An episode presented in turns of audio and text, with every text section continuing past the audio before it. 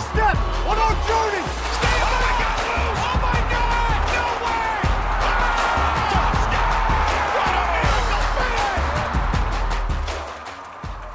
¿Qué tal? ¿Cómo están? Bienvenidos a otro capítulo de Pick Six.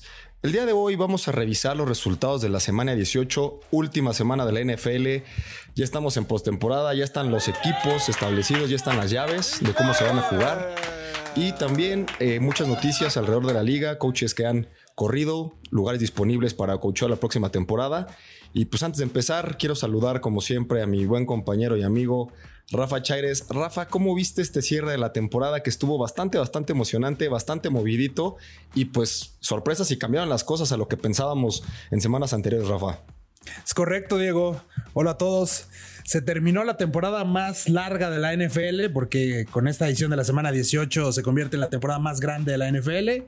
Eh, muy buenos partidos eh, esta última semana. Muchos partidos irrelevantes, hay que decirlo. Muchos partidos que ya no tenían nada, nada, que hacer.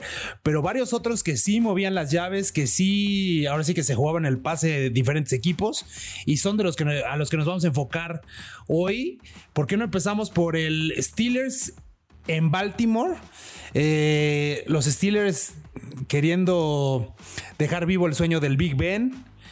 TJ Watt en plan súper grande. Este, pues contra los Rafa de, Sí, güey. De contra el Max una temporada. Contra los, contra los Ravens que, este, híjole, están súper disminuidos. Lamar Jackson no se pudo recuperar. Ya eran unos Ravens, pues ya bastante, bastante decaídos. ¿Cómo lo viste? Este, ¿qué, qué comentarios te llevas? Un partido aburrido. La, la realidad es que, que, al principio la primera mitad fue de sueño, güey. O sea, no obstante, los Steelers aún tenían posibilidades de pasar a la postemporada. Estaban jugando pues muy mal, ¿no? La, fue, fue más de defensivas que, que, realmente de ofensivas. Sabemos que la ofensiva de, de Pittsburgh no es una ofensiva que dé miedo, ni mucho menos, ya con Big Ben pues también disminuido y la ofensiva de, de, Baltimore, pues con el que pueda jugar, ¿no?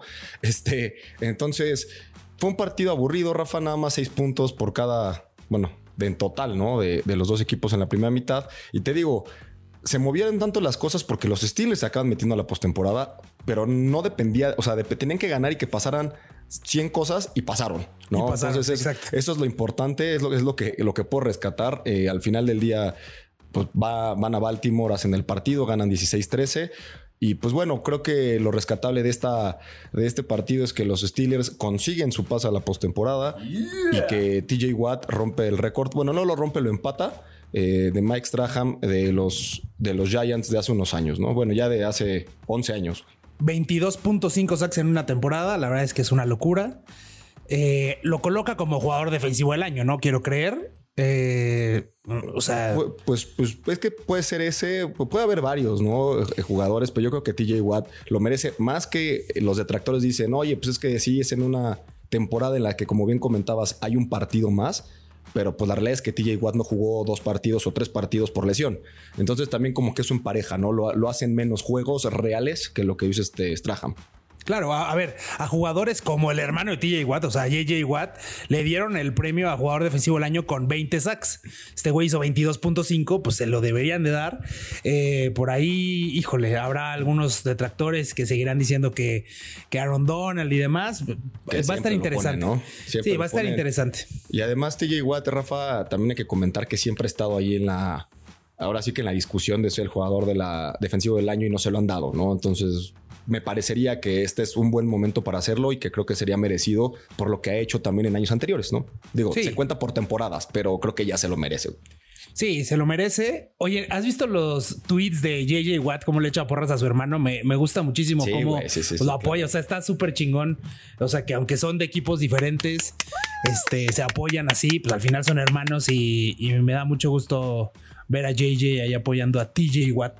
Oye, apa sustitos se llevaron los Steelers cuando se lastimó Najee Harris y también Deontay Johnson. O sea, porque sí pasaron a playoffs, pero perderte de esas dos estrellas pues bueno, que tiene ya la ofensa. ¿Qué te queda, güey? No, sí, o sea, exacto. Y a la, a la, ofensiva realmente eh, es Deontay Johnson y es Najee Harris, porque realmente este este Big Ben sufre mucho, ¿no? Eh, ya no puede las, ya no puede tirar pases largos y pues tiene que tener un complemento con la carrera con AJ Harris que creo que es muy importante y Deontay Johnson que pues regularmente también siempre está descubierto o es un es un la verdad un receptor muy bueno y muy rápido Y pues eso abre también las puertas para que Chase Claypool, el otro receptor, pueda tener también bolas, ¿no? Pero si te le quitas a dos de las tres armas o las únicas armas que tienes, pues bueno, se les complicaría muchísimo. Si de por sí iban contra Kansas, que eso ya platicaremos ahorita, pero pues yo veo a los Steelers que se metieron de churro y es ahora sí que es eh, eh, el Cinderella Story se les va a acabar en la primera semana. Sí, yo también lo creo. Oye, con esto nos pasamos al siguiente juego. Eh, los 49 de San Francisco fueron a Los Ángeles, a casa de los Rams y ganaron 27-24 en overtime este, con Jimmy G que empezó muy mal y luego pues, recuperó unas muy buenas series. Este, híjole, San Francisco es un equipo raro, pero ayer me gustó porque demostraron un poco de carácter y pues va a ser un equipo complicado para los playoffs. ¿Cómo lo viste?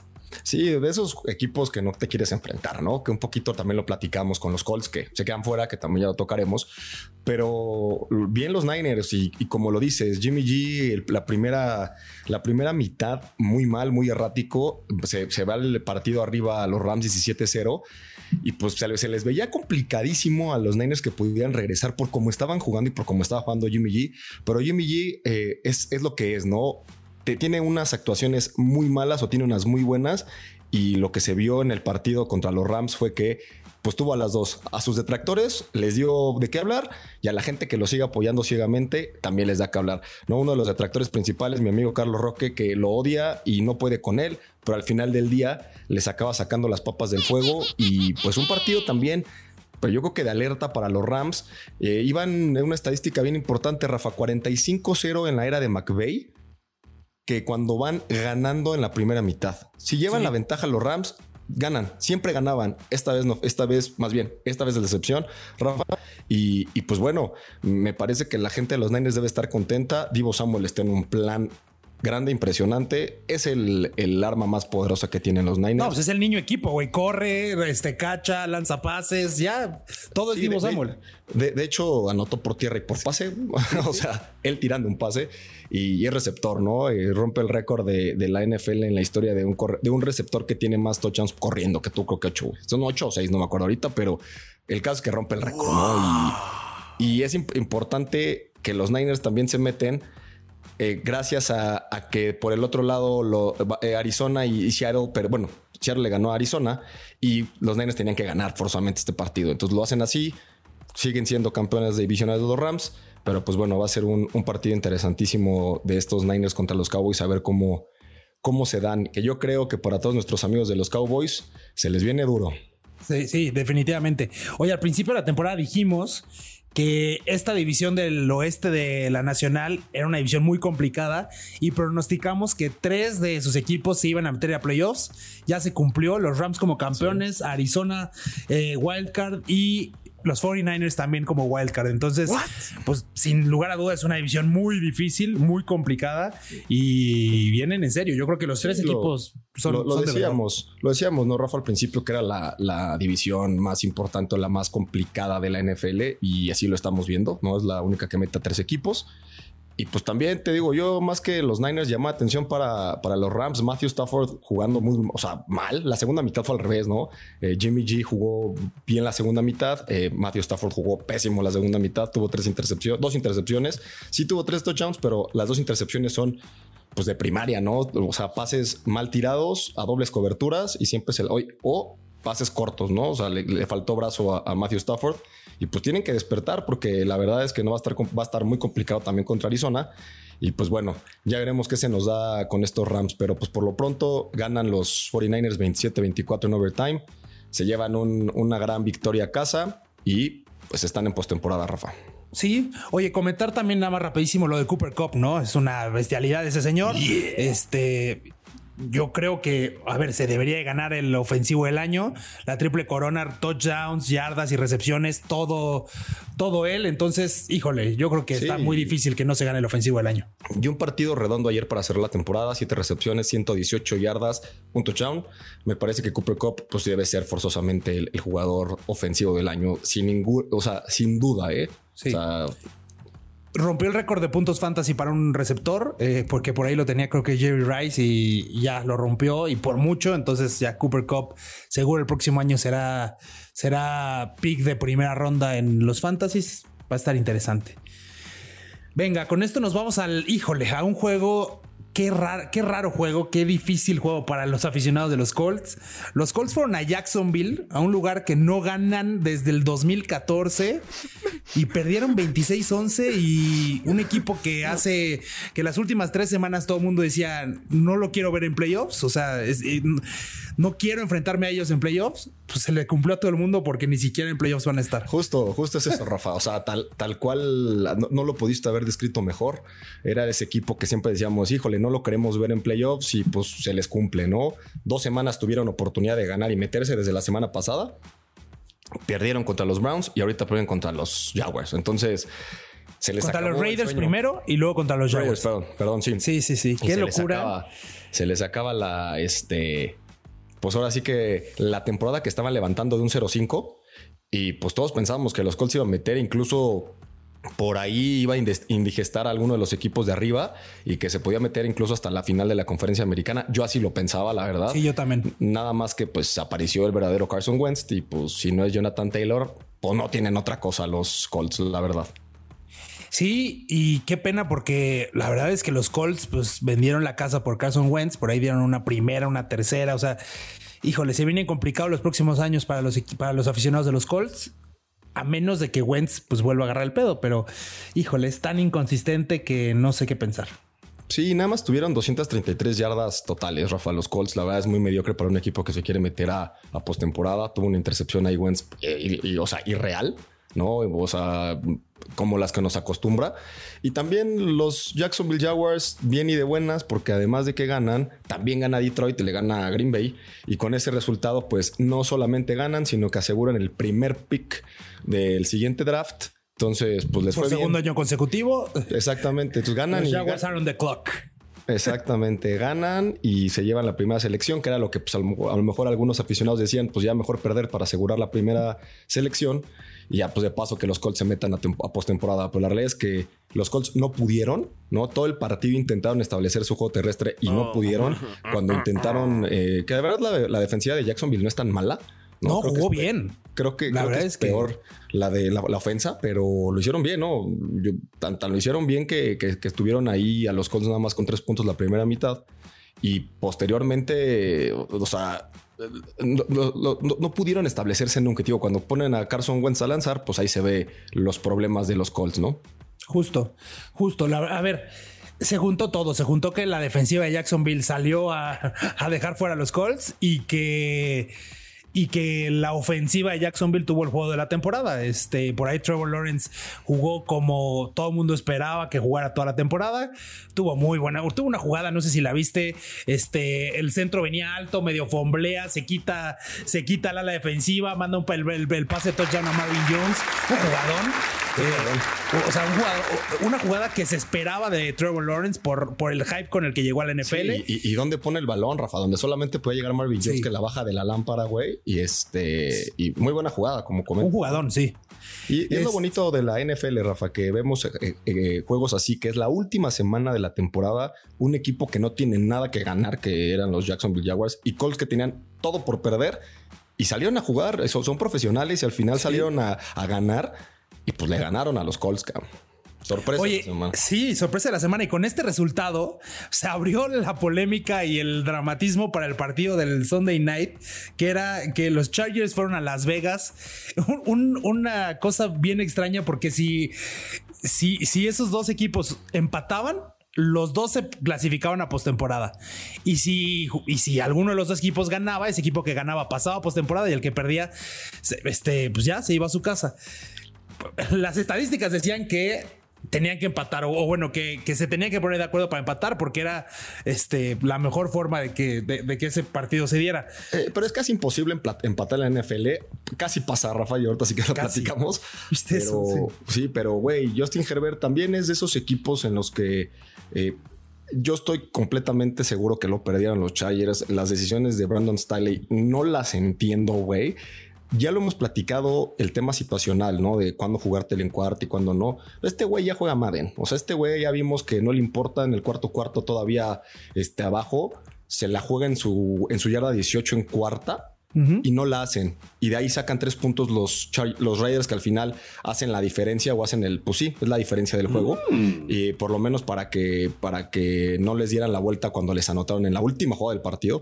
Pero mal, o sea, yo creo que las decisiones de, de Brandon Staley van a ser muy cuestionadas. También el tiempo fuera que pide al final del partido.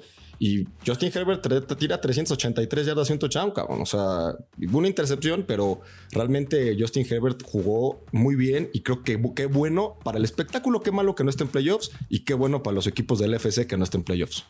Sí, porque a ver, definitivo los Chargers y los Raiders podían dar más pelea que los Steelers, ¿no? Yo creo. No, a por cualquier supuesto, equipo que se fueran a enfrentar.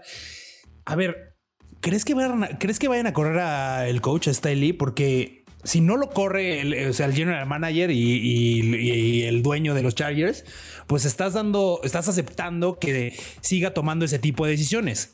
Sí, yo creo que lo van a, o sea, van a hablar con él. No creo que lo corran porque la verdad es que lo, lo hizo medianamente bien. Algo tienen que ajustar a la defensiva, que es su talón de Aquiles. Pero me parece que las decisiones que toma han sido incorrectas en las últimas semanas. Me gusta que sean agresivos, yo creo que estoy de acuerdo con ello, pero es situacional. No siempre puede ser tan agresivo, tienes que jugar con el librito. Y pues mira, los Chargers eh, tienen 440 yardas totales contra 346 de los Raiders. Tienen 355 yardas por pase y 172 los Raiders. O sea, en casi todas las estadísticas, menos en las de carrera, que por eso al final ganan los Raiders, pues fueron mejores los Chargers, ¿no? Fueron mejores, eh, tuvieron más first downs, eh, fueron un mejor equipo y se veía que era el mejor equipo. Sin embargo, los Raiders aprovecharon las oportunidades que tuvieron y pues no las dejaron ir. Y, y con Exacto. ello, y con ello, este se van a overtime. Y en el overtime, Rafa, pues si quieres comentar esta parte, porque fue muy, muy curioso cómo se dio que pudieron haber empatado el partido. Güey, este gol de campo de un lado de los Raiders con un, con un par de muy buenos pases de Derek Carr enseñando, no sé, o sea, Derek Carr me gusta porque enseña huevos, o sea, personalidad, se nota que es su equipo, que, o sea, que no lo van a sacar de Las Vegas tan fácil. Este, los Chargers se empatan con otro gol de campo y a ver, yo, yo, yo opino lo mismo que todo el mundo. Yo creo que los Raiders cuando empezaron a correr y ya estaban en la yarda 50, ya habían dicho, vámonos al Ya. empate, no lo vamos a Sí, arriesgar. A lo seguro, a lo seguro, güey. Y de repente, faltando 38 segundos, el coach de los Chargers pide tiempo fuera. Todo el mundo en el estadio se saca de pedo. Y los Chargers dicen, digo, los Raiders dicen, no, a ver, ¿qué, qué está planeando este güey? Ah, dice, corro otra, ¿no? A ver Cor- qué pedo. Corro otra, les hacen el primero y 10 y entonces ya se pone en posición de gol de campo. Ni modo que no lo patearan. O sea, lo tenían que patear a huevo. Por supuesto, O sea, si no se iba a ver así de, güey, ya nos pusimos de acuerdo, ¿no? Exacto. Pero explícame, Diego, ese tiempo fuera que pidió el coach de los Chargers, porque yo no entendí. No, si tú no entendiste, Rafa, creo que nadie en Las Vegas lo entendió. What? Eh, eh, el tema de patear en esa situación, de, de pedir tiemp- tiempo fuera para poder dejar a la, la patada a los Raiders eh, es, eh, pues, es inconcebible. Según él, eh, Brandon Staley al final del partido declara que, porque obviamente le preguntaron que por qué pidió tiempo, y según él dijo que porque había visto una situación en la, en la jugada, en la formación de los Raiders que no le gustaba, ¿no? Y que pudiera haber habido problemas, ¿no? Y por eso piden tiempo cuando se... Todo el mundo sabía que iban a correr. O sea, los Raiders estaban acabando el tiempo ya. Claro, ya, ya iban los Raiders ya habían dicho, ya empate, ya, muere, órale, ahí va. muere, güey, ahí muere, porque Sí. también te, a esa distancia, también te podías, eh, te expones, ¿no? A que no llegue la patada, se la regresen, se la tapen, eh, cualquier cosa puede pasar en la NFL, ya lo hemos visto. Entonces, eh, pues la decisión ya estaba tomada por los Raiders, se iban a, iban a seguir corriendo hasta que se acabe el partido, iba a acabar en empate, iban a pasar los dos y el coach dice, pues no, yo quiero tener otra oportunidad. cabrón". Yo quiero volverme a jugar en cuarta. Sí, exacto, güey. Qué locura, güey. Qué locura. Es- yo estoy seguro que los Steelers ya estaban llorando, por supuesto. O sea, cuando, cuando vieron esas dos primeras carreras en primera y en segunda, porque aparte pararon los, los, los Chargers bastante bien esas dos primeras. Yo creo que ya estaban llorando. Luego viene el tiempo fuera, todo el mundo se saca de pedo, hasta las caras de los jugadores. No sé si por ahí viste, ya viste la imagen en la que, bueno, el video que le sacan a Herbert, en donde se lee perfectamente Que dice que ya los labios. Sí, o sea que nunca había deseado un empate, un empate tanto en su vida. O sea, y se nota perfecto cómo Herbert está diciendo eso y de repente tiempo fuera, todo el estadio se calla y dice, ¿qué está pasando? No, pues es que imagínate tú como Herbert que estás dando un partidazo, eh, el cuarto cuarto da el partido de su carrera, o sea, ese cuarto cuarto que tiene Justin Herbert y la última serie específicamente, se la jugaron Rafa, en cuarta, en, en- en cuarta oportunidad tuvieron 6 de 6. La hicieron pues, todas las veces que la jugaron. 106 yardas y un touchdown para Justin Herbert. O sea, Qué locura. Justin Be- Herbert tenía cuarta y 10, la completaba. Cuarta y 16, la completaba. O sea, era impresionante verlo jugar, que siempre tenía y, y tiraba unos pases, la verdad, complicados a las ventanas muy cerradas y, y sus receptores también le respondieron. Entonces, tú como coreback que dices, güey, acabo de dar el partido de mi vida. Y el coach sale con esas pendejadas, perdón, güey, pero o sea, Oh. no, o sea, sí, sí, sí tapa abajo, ¿no? O sea, tú estás rompiéndote la madre y el coach te dice, espérame, que ahí te voy. Pues Sí, sí, qué locura. Sí, sí da coraje, ¿no? Sí calienta, Rafa. Yo, yo también vi a, a este Herbert, como ya decía, pues el empate y pues no se le hizo. Y quedan fuera los Chargers, un equipo que también se veía, o todos pensábamos que iba a calificar a playoffs, incluso. Con récord ganador, 9-8 Sí, sí, sí. quedaron este, y se quedan fuera de playoffs. Qué lástima. Los Raiders, bien por ellos. Ayer, a ver, en el podcast, este, en el último podcast, lo pronosticamos, dijimos que los Raiders iban a ganar. Le mandamos saludos a Push. Hoy lo reiteramos. correcto. Push, este, felicidades por esos Raiders. Y venga, porque también yo creo que son de Cinderella Story de un fin de semana. También dudo mucho que pasen de, la, de la ronda de comodines, pero bueno, también este, pueden pasar muchas cosas en los playoffs. ¿no? Ya, ya son juegos aparte, son juegos de eliminación directa y vamos a ver qué tal se dan los playoffs, Rafa, porque vamos a pasar esa parte. Se vienen calientitos los playoffs, ya están puestos los horarios, ya lo dijeron el este, lo dijeron ayer las cadenas de cómo se van a jugar. Y pues si quieres empezamos justo ahorita terminando con los Raiders, pues el primer partido del sábado es los Raiders contra los Bengals, que es una eh, pues un, reencuentro, ¿no? Que jugaron en, en la semana 11 en la que ganaban los Bengals 32-13. Y pues me parece que va a ser algo similar. Sí, a ver, si Burrow está bien, porque eh, habrá que recordar que ese, en ese último partido en el que jugó salió medio tocado y ayer no jugó. Este, si Joe Burrow está bien y puede jugar sin ningún problema, yo también veo a Cincinnati ganando ese partido. ¿Tú qué opinas?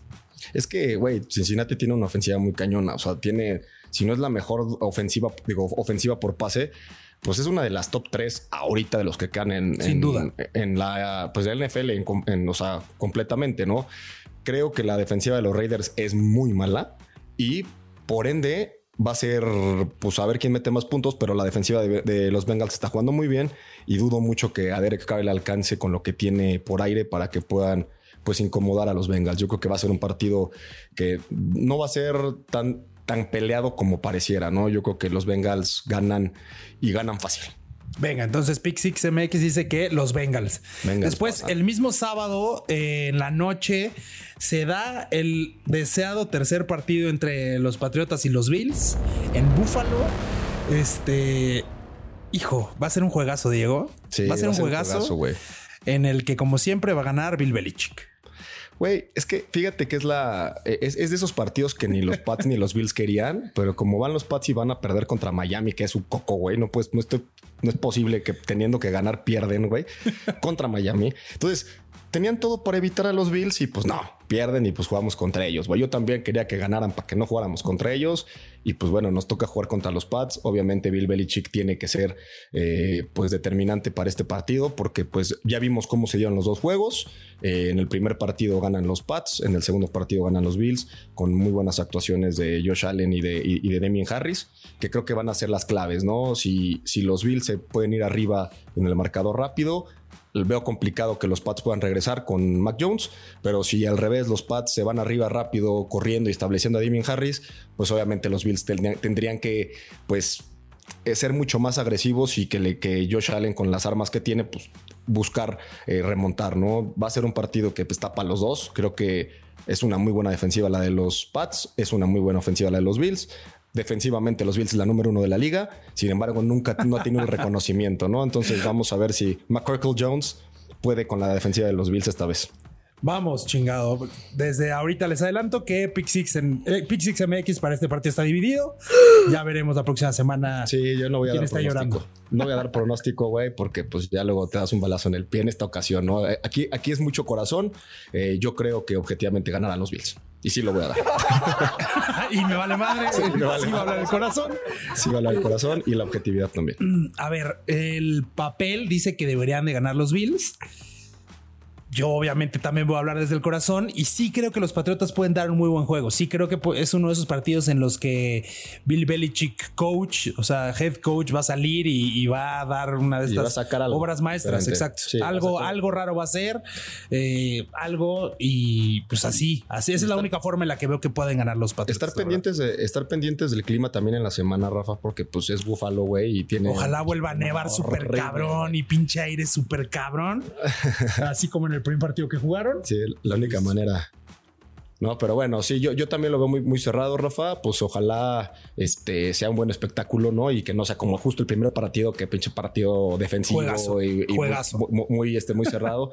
Para los playoffs, a lo mejor y estaría, estaría más bueno que haya más pases, ¿no? Y que estaría mejor que, fuera más espectáculo.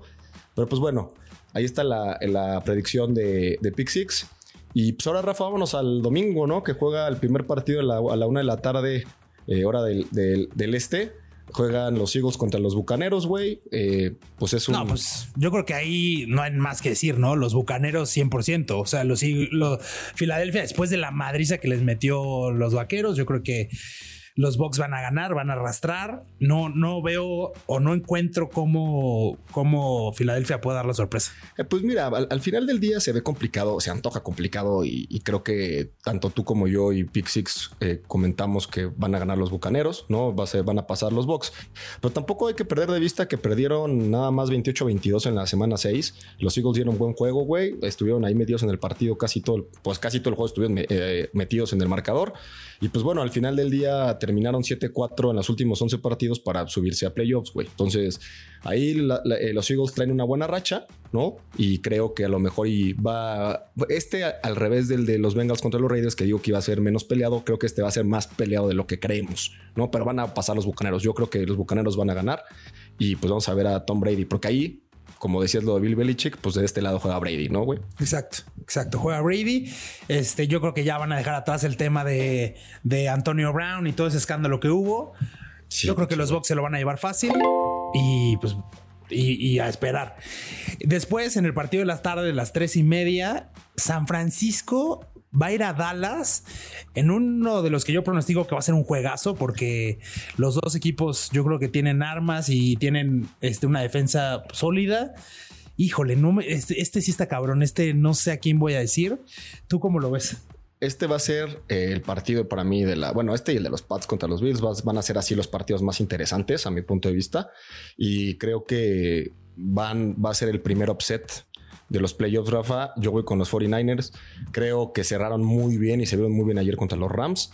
Los Rams también traen pues buena defensa, güey. Traen una mejor, por lo menos, línea defensiva y mejor perímetro que los Cowboys, porque los Cowboys, por mucho que tenga Trevon Dix 237 intercepciones en esta temporada, es el, el, al que más le meten eh, yardas, ¿no? Entonces también al que más le anotan. Entonces yo creo que, que esta ocasión me voy a ir por los 49ers. Creo que va a ser más complicado para la defensiva de los Cowboys parar a Kittle y a este y a Divo Samuel, ¿no? Y también a Brandon Ayuk, que lo está haciendo bastante bien.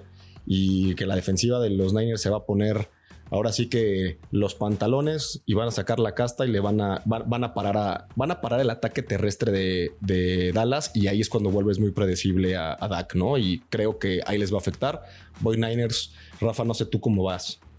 Híjole, con todo el dolor de mi corazón, porque ya es bien sabido que no nos caen también los vaqueros eh, en este podcast. Yo te voy a tener que decir vaqueros porque los Niners fueron demasiado inconsistentes durante toda la temporada. Los vaqueros me enseñaron un poquito más. La defensiva de los vaqueros fue un poquito más constante, o bueno, no, un mucho más constante que, que los Niners. Entonces, voy a tener que decir vaqueros y oh. esperando que los Niners puedan dar un muy buen juego, que Divo Samuel salga en plan grande. Y... Es el favorito, ¿no? Obviamente, pero digo, pero solo por tres puntos, Diego. O sea, hoy Las Vegas dice que, los vaqueros son los favoritos, pero solo por tres puntos, que eso tres puntos en casa, tres puntos en casa es empate, güey. Sí, güey. O sea, es, un 50-50 ser favorito. Nada más le dan esos tres puntos porque es, porque es local, ¿no? solo por eso. Y, bueno, va a estar buenísimo este juego. Es el partido, o sea, según Las Vegas es el partido más cerrado. Todos los demás tienen menos cuatro, menos cuatro. Güey, los Bills tienen menos 4.5. O sea, también es este casi el, empate, Sin duda, no, no, pero sin duda es el partido más cerrado, yo creo que este. Sí, sí, sí, desde luego. Y El domingo en la noche, Diego. Pasamos al eh, partido menos cerrado, güey. Sí, güey. Pittsburgh contra Kansas City. Hace un par de semanas jugaron y fue una madriza. Eh, Las Vegas dice que Kansas City es favorito por 12.5 puntos. Yo creo que Kansas City se lo tiene que llevar.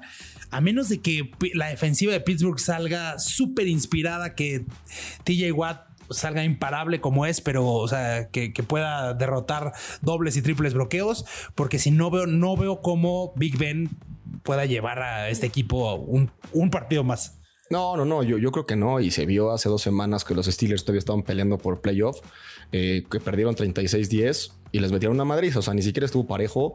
Eh, Kansas City jugando a medio gas y cuando aprietan el, el, acelerador, pues obviamente sabemos lo que es capaz de hacer Patrick Mahomes y compañía y pues al final del día les metían una madriza. Como bien comentas, creo que este partido no va a estar ni siquiera cerca. Eh, Chiefs se va a ir arriba rápido. Yo le pronostico que les van a meter más de 21 puntos en la primera, en la primera mitad Ouch. y se les van a ir, ¿no? Entonces dudo que ben, a Ben Roethlisberger le alcance ahorita para hacer un comeback o le alcance para mantenerse en un shootout contra Patrick Mahomes y este partido va a ser el, el más aburrido porque va a ser el más este disparejo, ¿no? Ok, y ya con esto se estaría terminando la carrera del Big Ben, ¿no? Sí, con esto se retira Big Ben y pues bueno, va a jugar un último partido de playoffs. Gracias, cortesía de los Chargers y Brandon Staley. y, pues sí. Oye, y, el, y por primera vez en la historia de la NFL habrá un partido de playoffs en lunes, lunes sí. en la noche.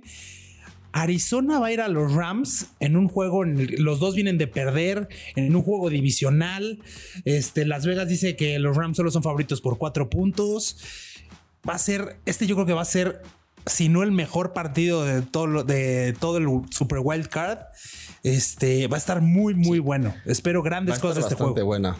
Va a estar bastante bueno porque pues dividieron victorias en, en la temporada, ¿no? Eh, siempre, siempre perdían, bueno, perdieron los dos del local y ahorita le toca a los Rams recibir a los Cardinals, va a ser la tercera. Entonces, para ver quién, quién es el mejor equipo, ¿no? Yo creo que si los Rams juegan como jugaron este, contra los Niners este último partido, veo complicado, ¿eh? Y si sale inspirado eh, este Kyler Murray, creo que puede ser ay, un partido en el que los Cardinals lo pueden ganar. Eh, de visita. Creo, de todas maneras, Rafa, no quiero pensar con el corazón, pero yo creo que los Rams lo van a ganar pero los Cardinals se la van a poner bien cabrón.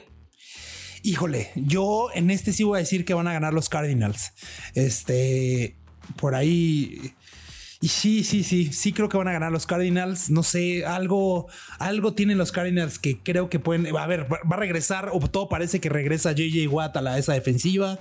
Este, creo que se la pueden hacer muy cansada a los Rams. Si por ahí logran meterse en la cabeza de Stafford y, y hacer que esa defensiva de los Rams se desespere. Sí, sí veo cómo pueden ganar los Cardinals. ¿eh? La verdad es que va a ser un juegazo.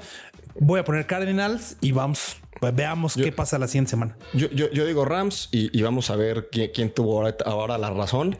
Este, tenemos ahí, ¿qué otro tenemos spliteado? El de Niners contra los Cowboys y el de los Bills contra los. Exacto. Por Esos obvias tres. razones. Esos vamos, tres, vamos, vamos, a ver cómo nos va, Rafa. Pues sí. Pues así es como queda el, el, wild card esta semana, Rafa. Va a estar buenísimo, va a estar muy, muy, muy interesante, muy divertido, yo creo. Y también, Rafa, creo que pasar eh, como un punto final todo lo que se está moviendo en el tema de cocheo. No sé cómo lo ves. Sí, este, hoy hace ratito lo platicábamos, hay seis vacantes ya en la NFL. Mm. Los Raiders y Jacksonville que despidieron a sus coaches durante la temporada, pues ya, este, bueno, los Raiders todavía no, pero Jacksonville ya está en pleno proceso de búsqueda. Los Raiders no han confirmado al coach que tienen ahorita, pareciera que no lo van a confirmar, entonces pues, también será una plaza, yo creo que va, y fíjate que yo creo que bastante... Y también injusta, ¿no? Pero injusto, Rafa, porque pues los metiste a playoffs. Pues sí, pero... Pues sí, pero, pero yo creo que para los coaches este, o para los aspirantes a head coach, esta plaza de Las Vegas es súper llamativa. A ver, porque, porque, ¿por qué Las Vegas? Porque tienes un roster bastante completo, un coreback probado como Derek Carr, una línea defensiva tremenda, o sea, es buena, tremenda. E, Esa posición yo creo que va a ser muy peleada y muy deseada por, por posibles head coaches. ¿eh? Sí, también, eh, pues esos son los dos que ya están, que están disponibles desde hace tiempo, ¿no? Desde, desde la temporada. Y pues hay otros cuatro que son nuevos que se dieron a conocer apenas, que es el En de el Black Zimmer de Monday. los- ajá, el Black Monday, que es el de Mike Zimmer de los Vikings, eh, que también está el de Matt, Matt Nagy de, de Chicago, está el de Brian Flores, que es el que no entendemos de Miami. eh, y está también el de, ayúdame con el otro. Broncos, Big Fangio. El de Big Fangio de los Broncos. A Entonces- ver, Big Fangio, yo creo que es uno de los mejores, mejores coordinadores defensivos. Yo creo que a Big Fangio le van a pagar un dineral para regresarse de coordinador defensivo y, lo- y se va a ir de coordinador defensivo a algún equipo contendiente y aguas porque siempre tiene muy, muy, muy buenas defensivas este señor, muy competitivas, o sea, lo hace muy bien. Zimmer, qué, qué pena, porque Zimmer me cae bien, o sea, sí puede ser un poco tibio, pero a ver, rescató a los vikingos de, de las penumbras y estos últimos años han sido, o sea, ha tenido equipos competitivos. Competitivos y lo habíamos dicho, ¿no? De, han tenido mala suerte también porque perdieron unos partidos increíbles en la temporada que a lo mejor los pudieron haber metido a playoffs. Eh, se me hace que Zimmer, pues bueno, se, les, se le acabó la fórmula, como yo creo que también es un poco como el tema de Matt Nagy, que Matt Nagy al principio estaba, fue coach del año y, y estaba, este, quedó 14-2 creo, y, y luego ya perdió ahí en, en playoffs. Pero ya a partir de su segunda temporada, para abajo, ¿eh? Y puras, este, puro récord perdedor. La verdad es que lo de Matt Nagy es, es, es, es de, estas, de estos coaches que agarran, que son mentes ofensivas muy cabronas y que pues no funcionaron como head coaches, ¿no? Pero es que al, mentes ofensivas muy cabronas, Diego, pero los últimos partidos ya, o sea, parecía que mandaba la misma jugada y no salía nunca. O sea, Sí, no sí, sé. Matt Nagy, yo creo que va a estar difícil que consiga otro, otro puesto de head coach eh, pronto.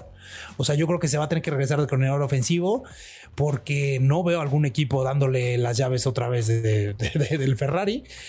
Para los, Brown- para los Bears, perdón, pues son buenas noticias, yo creo. Por ahí hay un rumor muy fuerte que Sean Payton podría llegar a los Bears. What's? Este serían grandes noticias para todos los aficionados de los Osos. Claro, Sean Payton sí es una mente Payton. brillante también, ¿no? Y con tu, co- con tu quarterback no, este, no novato, pero sí muy joven.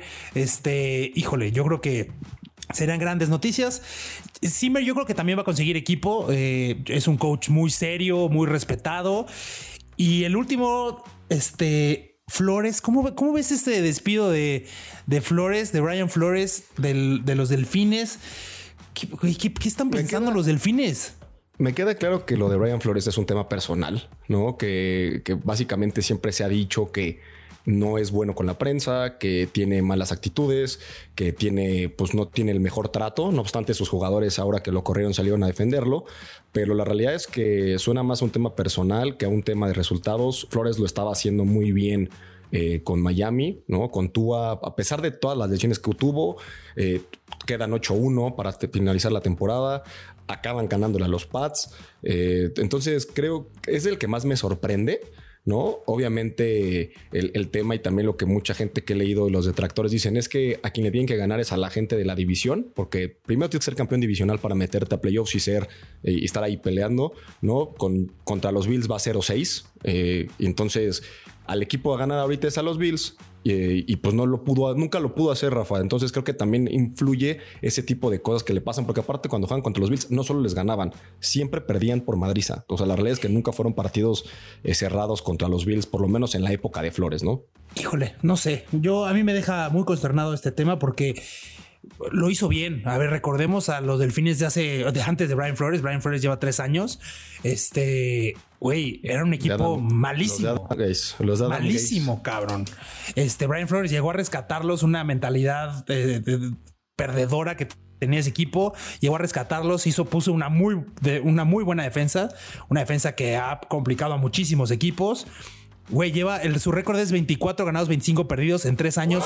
Güey, bastante bien para, te- para el roster que recibió y demás. Yo creo que Muchos bastante novatos. bien. Muchos. Muchos Y en los últimos dos años de Brian Flores, los, los delfines han ganado más juegos que los patriotas. Estos do- estas últimas dos temporadas. Y despides claro. a Brian Flores, ¿es en serio? Yo lo único que, o sea, a ver, para mí son buenas noticias porque espero que Brian Flores el próximo año se regrese a ser coordinador defensivo de los Pats.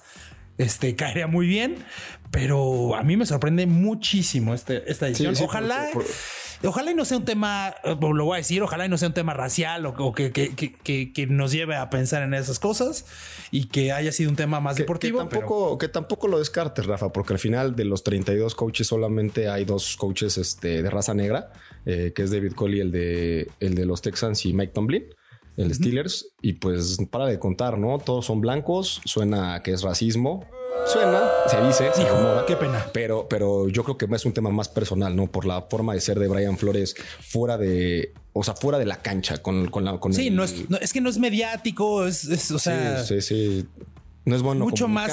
Exacto. Mucho más del estilo Belichick. O sea, más calladito, más. Ah, pues no, no, sí, sí, no comments, no comments, no comments, ¿no? Sí, exacto. Entonces, pues eso le cae gordo a la prensa y le cae gordo a la, a la gerencia, eh, que no es un tipo agradable y pues bueno, a lo mejor y y va por ahí, ¿no? A mí me parece que es un buen coach.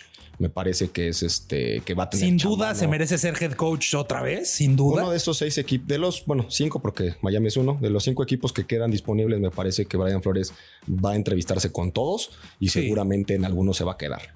Sí, sí, sin duda. O sea, fácil lo puedo ver en Minnesota, hasta en los Raiders, ¿eh? O sea, con esa línea defensiva que tienen los Raiders, les llevas a un, buen, head a un buen head coach con mentalidad defensiva y los haces un trabajo. o el, de Jacksonville, güey. Jacksonville también tiene otro pick, por, ejemplo, pick uno, güey, y tienes a coreback puesto para franquicia y tienes un equipo que pues demostró al final que pues sí le puede ganar. Le ganó a los mejores equipos, güey. O sea, le ganó a los Colts, le ganó a los Bills. O sea, los, Jaguars, este, cuando se crecen, al parecer tienen con qué, güey. Tenías que sacar ese partido de que, Para que no diga, para que no digan que nada nos ganan nosotros. pues no, y pues, y pues la verdad así está el tema de la de los coaches y del carrusel que se va a dar en la siguiente semana, Rafa. Y pues yo creo que con esto terminamos el capítulo de hoy. No sé si quieras comentar algo adicional. No, sí, este, nada más que decir que si les gusta el contenido, compártanlo. Y listo, comentarios finales, Diego. Pues va a estar buena la siguiente semana, ¿eh? Nos vemos. Síganos escuchando. Nos vemos la siguiente semana y ya es lunes, martes. Tómense una chela. Chao.